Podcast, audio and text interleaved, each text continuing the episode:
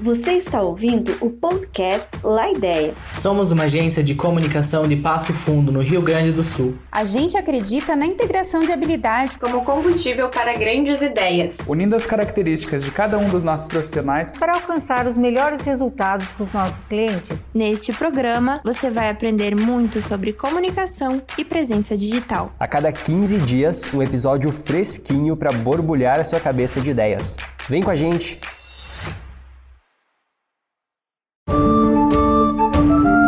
Me conta, você já ouviu falar da prensa de Gutenberg? Quem estuda comunicação, jornalismo, publicidade, design, com certeza viu esse assunto na faculdade. Então eu não vou entrar em muitos detalhes, mas esse equipamento ele usava letras e símbolos em relevo, esculpidos em metal e permitiu a impressão em massa de livros que antes precisavam ser escritos à mão. Foi uma verdadeira revolução na Europa lá em meados de 1455. Tá certo que desde o século VII os chineses já imprimiam seus calendários e livros sagrados, mas essa era uma técnica que levava muito mais tempo e precisava de muito mais trabalho para ser feita. Então, com a criação de Gutenberg, os livros eles deixaram de ser exclusividade dos nobres e do clero. Em poucas décadas, a invenção de Gutenberg já havia chegado a vários países.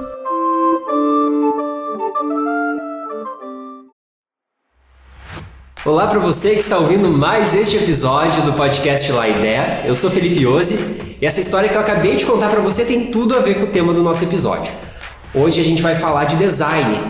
E a prensa de Gutenberg, ela foi muito importante para o que hoje nós conhecemos como a tipografia, que é o estudo, a criação, a aplicação de letras e palavras nos mais variados estilos, formatos e disposições. Essa sem dúvidas que é uma das áreas mais importantes do design gráfico. Hoje a gente vai falar sobre o que é design. Mas antes de partir para nossa conversa e apresentar os participantes desse episódio, eu gostaria de dizer para você que ainda não ouviu o último episódio do podcast La Ideia, foi gravado junto com a Débora Finger, nós falamos sobre a comunicação em 2021. Então corre lá depois que ouvir esse episódio, é claro, e dá uma conferida. Quem me acompanha nesse segundo episódio é o meu colega, o designer gráfico da agência La Ideia, Guilherme Silveira. Tudo certo, Gui? Tudo certo, e você? Tudo bem. E quem vai fechar o time é a estudante de publicidade e propaganda, a nossa estagiária, Nadine Meja. Olá, tudo bem?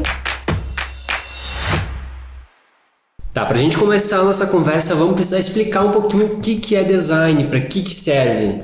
Pode ajudar a gente a desvendar isso, Guilherme? Bom, eu acho que para entender o o design, assim, a gente precisa abrir os olhos para enxergar que ele está presente na nossa vida o tempo todo, né?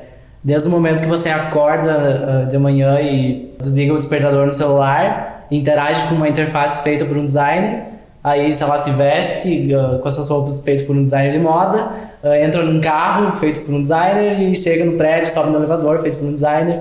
E aí a gente pode então pensar no design como um método para resolver um problema mas não só isso, né? Sempre pensar na funcionalidade do que ele está resolvendo. Então, partindo desse conceito que o design ele existe para resolver um problema, uh, geralmente esses problemas são quais? Uh, o design, na verdade, ele serve para resolver qualquer coisa. Ele pode ser aplicado desde o design estratégico, design de objetos, design de gráfico, que geralmente é uma, um problema de comunicação, né? Você quer levar uma mensagem para o teu público ou direcionar ele a fazer alguma coisa, né? O, o, os próprios sistemas de sinalização de placas e, e semáforo, enfim, são né, um, um exemplo de design para facilitar um, a existência humana ali e resolver o problema de locomoção, por exemplo. A gente está vendo muitas marcas uh, se atualizarem. Eu acho que a mais recente delas que a gente pode pontuar aqui é a questão do Nubank, Inspiradas pelo nosso lado humano, as curvas que formam um nu ficarão mais suaves e menos quadradas. São como duas fitas viradas, que representam um movimento que não para nunca, assim como o Nubank, que não para de evoluir. O roxo teve uma leve alteração, e as letras ganharam um peso maior, deixando a leitura mais acessível e mostrando nosso amadurecimento. E a gente vem acompanhando outras marcas também, ainda mais agora na pandemia, uh, se reinventando, mudando posicionamento, mudando também no aspecto visual. Se você vê que, por exemplo, o logo da sua marca não representa mais o público dela, eu acho ideal você mudar, inovar. Só que tem uma onda muito forte agora do minimalismo e tem muitas empresas e marcas indo para esse lado, né? Então, eu não sei se o minimalismo é sempre bom, é o menos é mais. É um conceito muito bom para quem sabe usar. Eu acredito que se você não souber passar a essência da sua empresa uh, através do minimalismo, é bem possível que a sua marca possa se perder. Eu acho que existe um pouco das duas motivações, porque tem uma onda aí, né, como você falou, que bastante marcas estão tão renovando a, a identidade e, e, isso gera conteúdo, né? Se tratando de marca, de branding, eles sempre uh, vêm para representar alguma coisa que a empresa acredita, né? O posicionamento dela. Mas e quando uma marca é nova, quando ela está se formando, que aspectos que tem que levar em conta para criar não só a identidade visual, mas também como essa marca vai se comunicar, que som que vai representar ela, uh, o que, que a gente precisa pensar para definir como uma marca vai ser, como ela vai parecer, como ela vai se mostrar para as outras pessoas tentar descobrir qual é a essência da marca, né? O que, que faz ela ser diferente ou o que, que faz ela ser igual às outras. Eh, eu acho que tudo no design tem que ser intencional e a estética tem que ser uma consequência do design bem feito. Eu vi um, uma publicação na internet que tinha um círculo cromático e ele localizava algumas logos de bancos e aí a gente podia observar que esses bancos mais antigos, tradicionais, assim, por exemplo, Itaú e Bradesco, Santander, eles ficavam muito nesse lado assim do azul e do vermelho, e aí esses bancos digitais que começaram a surgir aí junto com o Nubank, o próprio Next, aquele Digio, né? Roxo, verde. É, eles entendeu? A escolha da cor deles é para dizer que eles não são iguais, iguais a esses bancos, né? E isso é design, isso é feito com, com intenção de comunicar alguma coisa, né? Sempre tem que se ter uma estratégia por trás, um planejamento ou uma pesquisa ou algum dado para tu se basear. Tu não transforma a partir do nada. Não é só pensar uh, se aquilo tá bonito ou não. Nós estamos em três aqui, eu tenho certeza que cada um de nós acha hum. determinada coisa bonita e eu, que não, não seja incomum, né? Que bom que você tocou nesse aspecto, inclusive, Gui. Uh, quando a gente olha para uma criação, para um design, quando a gente consome alguma identidade sonora, por exemplo, tudo da Netflix, ou quando a gente uh, ver uma imagem que desperta algum tipo de sentimento na gente, é porque o designer está fazendo a sua função de alguma forma, né? Nesse podcast, a gente, como a gente está lidando com áudio, a gente vai ter que fazer um exercício um pouquinho diferente. Então, quero propor para vocês, eu vou tocar aqui três uh, músicas e a gente vai dizer o que, que a gente sente, que cor que vem na nossa cabeça, que ambiente que a gente está imaginando para aquela música. E você que está ouvindo esse podcast, por favor, acompanhe a gente nesse exercício e vamos lá. Experimentações. Uhul, adoro. ideia. Adoro jogos. Foi totalmente aleatório, tá. tá? Eu não tenho controle sobre o que vai acontecer nos próximos segundos nesse podcast.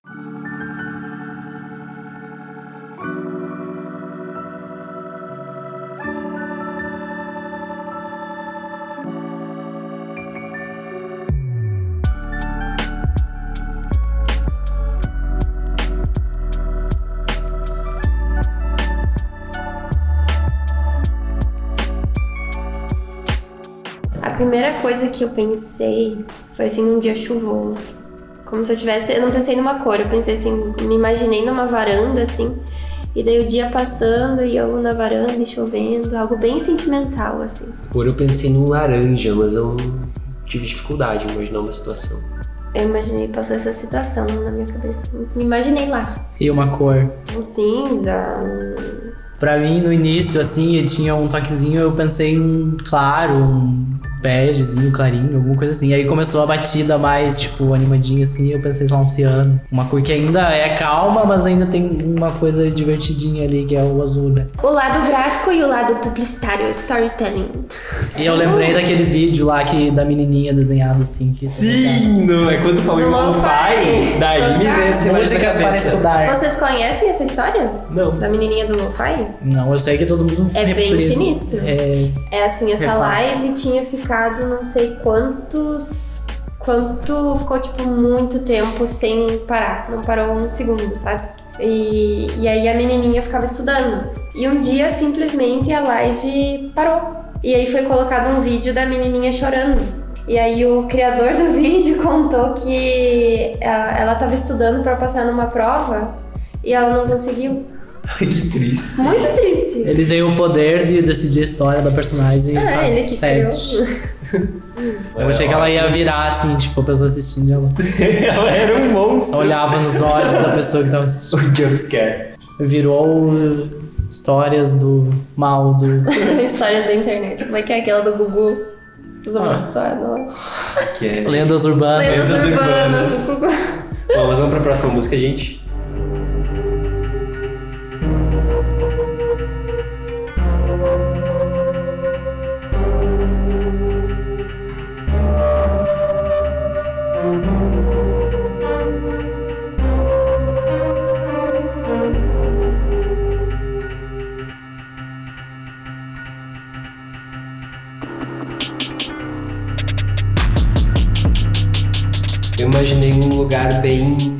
Nada convidativo. Um lugar ruim. Não sei vocês. Que cor que você representaria? Um vermelho, um vermelho bem escuro, um bordô, talvez. Eu, uma. de noite, assim, uma rua perigosa. Eu imaginei no início uma coisa bem floresta, assim, um verde escuro. Ah, mas aí começou um trap ali estranho, imaginei um- uma coisa mais urbana, um cinza escuro, talvez. E, né, gente? Eu tinha imaginado ah, um vermelho e um laranja, assim, no começo. E eu pensei numa cena de ação, assim, como se eu fosse o, o bandido, assim, e tal. Esse Tivesse estilo, ali a é. pose de todo bom. É. Empoderada pela. Tô empoderada pela música, exatamente.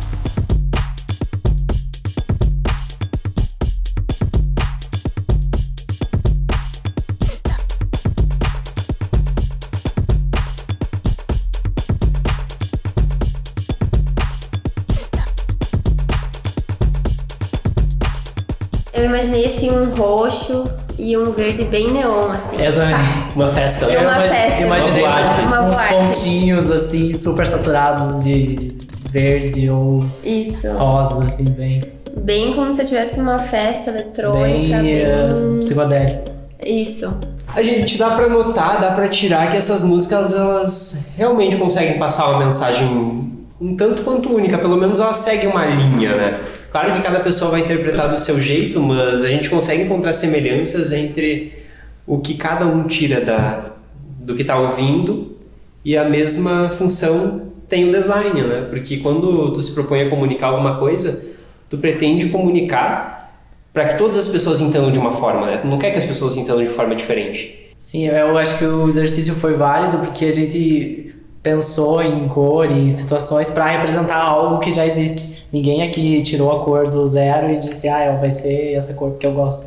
E aí, por que que quando a gente vai fazer uma marca eh, tem que ser assim, né? Eu acho que o designer ele tem que ser como um agente de inovação e solução de problemas realmente. O ideal seria que o cliente chegasse até o designer com o problema para que ele use os seus recursos visuais, o seu repertório para solucionar ele e não chegar com uma ideia de layout para que seja executada. É, a pessoa leiga, no caso, pode fazer abrir o Paint, fazer um desenho ali e ser a logo da empresa, né? Tipo, ela Sim. pode. Mas o designer ele pode fazer isso e atribuir significado para isso e valorizar a marca. E aí eu queria dar o exemplo do Lil Nas X, que fez o lançamento do tênis, eu não sei se vocês viram, não. na Nadine viu. Eu vi. Ele lançou um clipe com uma temática de inferno, assim, enfim. Super polêmico, inclusive. É, e aí ele fez pra polemizar, mas enfim.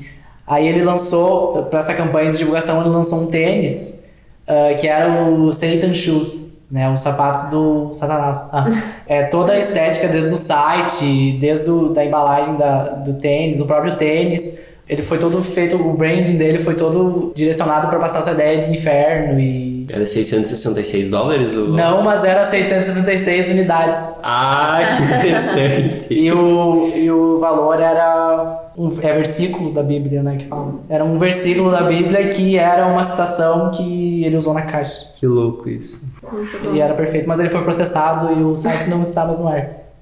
Caso- Você garantiu a sua unidade? Não, pois era muito caro, mas você... Mas agora vamos para as nossas dicas. O que vocês indicam aí de filme, de documentário, de série? para o pessoal que é interessado em design, aprender um pouquinho consumindo material bacana. Eu vou indicar o podcast do La Ideia. Esse é muito bom. Puxando pro lado criativo, vou recomendar um documentário que é o Como o Cérebro Cria e tem na Netflix para quem quiser assistir. Um neurocientista ele explora o processo criativo de várias profissões e ele mostra como todo ser humano tem criatividade e é capaz de explorar a criatividade e como ela está envolvida em tudo ao nosso redor e às vezes a gente não percebe. Uh, eu assisti ontem um. Eu revi, na verdade, que eu já tinha visto um tempo atrás, não lembrava mais.